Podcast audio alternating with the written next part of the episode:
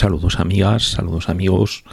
¿qué tal estáis? Sed bienvenidos a una nueva entrega de HDO Hablando de Oídas. Soy Pachi Tapiz y como siempre estoy encantado de que estéis ahí al otro lado escuchando y espero que disfrutando ya de la música que voy a compartir contigo en esta entrega de Hablando de Oídas, la número 546 en la cual nos vamos a volver a ir de concierto, como es la tónica o la, bueno, la, ocasión más frecuente en que nos estamos viendo en esta temporada 2021-2022. En este caso, con el pianista Alexis Alonso y el flautista, también saxofonista Jorge Pardo. Estos dos músicos se han enrolado en un proyecto que es de momento una gira que arrancaba el pasado 26 de mayo en el Teatro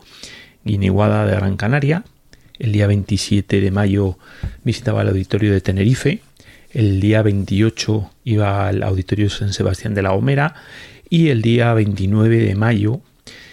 recalaba en la Cueva de los Verdes en Lanzarote. Tras esta primera pues, rama diríamos, de, la, de esta gira. El siguiente es un paso a la península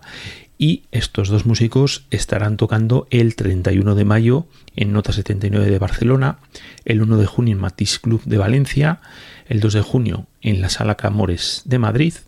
el 3 de junio vuelven a Barcelona para tocar en Jamboree, el día 4 de junio tocarán en el Teatro del Magazine de Tarragona y finalizarán esta gira el 5 de junio en el Centro Cívico Universidad de Zaragoza. En Tomayas os hemos ido dando cumplida cuenta de, por una parte, las fechas y hace unos días, en lo que era la presentación de la gira, pues nuestro colaborador Enrique Farelo pues acudió a la rueda de prensa nos obsequiaba con unas fotografías tanto de los músicos eh, departiendo y presentando el proyecto como interpretando eh, su música en directo y ahora lo que tenemos la oportunidad es de disfrutar ya de la música que estos dos músicos están pariendo en directo.